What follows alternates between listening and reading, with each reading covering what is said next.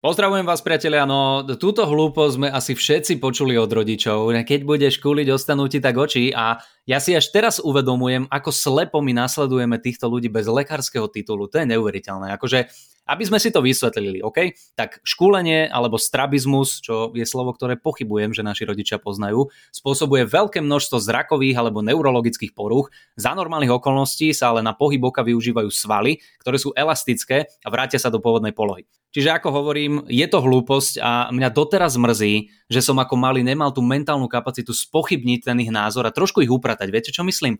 Vieš, že mama príde, keď budeš takto škúliť, ostanú ti tak oči. Mami nič v ale odkiaľ to ty vieš? Odkiaľ to vieš? Videla si to niekde v tých fakturačných dokumentoch, ktoré triediš na daňovom úrade? Nie.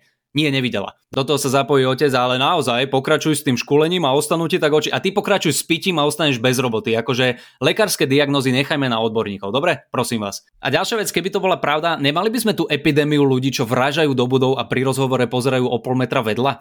Kam však to by bol nový problém a ja osobne si nepamätám jedného kamaráta, čo by zo dňa na deň začal škúliť a keď sa rozplakal, slzy mu tiekli po chrbte. Ani jedného. Ani jedného, hej. Takže tak priateľia, no je to mýtus, škúlte si koľko chcete a počujeme sa opäť na budúce. Buďte zdraví, čaute.